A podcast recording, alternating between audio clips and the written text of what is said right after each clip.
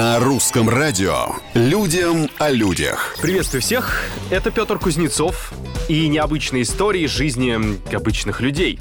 В американском городе Эль Пасо посетительница зоопарка прыгнула в вольер к обезьянам. На кадрах видно, как она позирует с животными, кормит их, после чего уходит. Директор парка сказал потом, что женщина поступила очень глупо, и ей вообще повезло, что она не пострадала, ведь приматы могут быть очень агрессивными. Кроме того, у них специальная диета и кормление несоответствующей пищи может вызвать проблемы с желудком.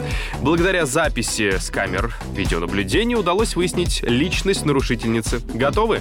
Ей оказалась помощница по судебным разбирательствам. Представитель юридической компании сообщил, что женщину уже уволили, а в полиции добавили: американке может грозить уголовное наказание. Людям о людях.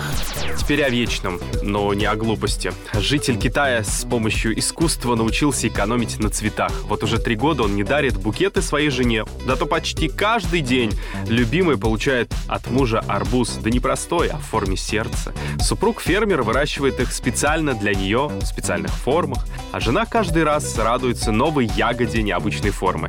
Пара уверена, такое проявление любви куда практичнее, чем букеты, которые все равно рано или поздно завянут. Тем более, что арбузы, сердца еще и съедобные. А на сегодня все. Совсем скоро новые истории и новые герои. Новые арбузы. Лето. Поздравляю. Пока!